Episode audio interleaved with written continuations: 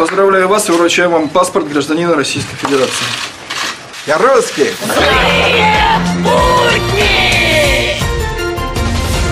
Новости в эфире.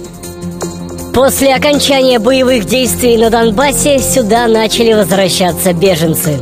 К удивлению местных жителей, беженцы оказались сирийскими. Новости культуры. Суд культурной столицы закрыл самую некультурную группу ВКонтакте за бескультурье в отношении культуры верующих. Известному боксеру Рой Дзонсу вчера был вручен российский паспорт. Работники паспортного стола не посмели отказать тяжеловесу, который из 70 боев 45 выиграл нокаутом. Я русский, и я этим горжусь Я православный, за родину свою бьюсь Чтобы остановить падение рубля, перешлите это сообщение десяти своим друзьям. Ничего другое все равно не помогает.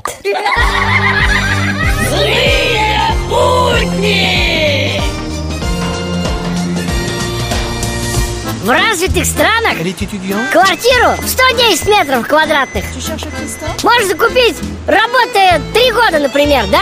А за три года у нас, ну, накопил я себе на пару новой обуви. Вот, сейчас так их и называю Мои двухкомнатные ботинки Зеленые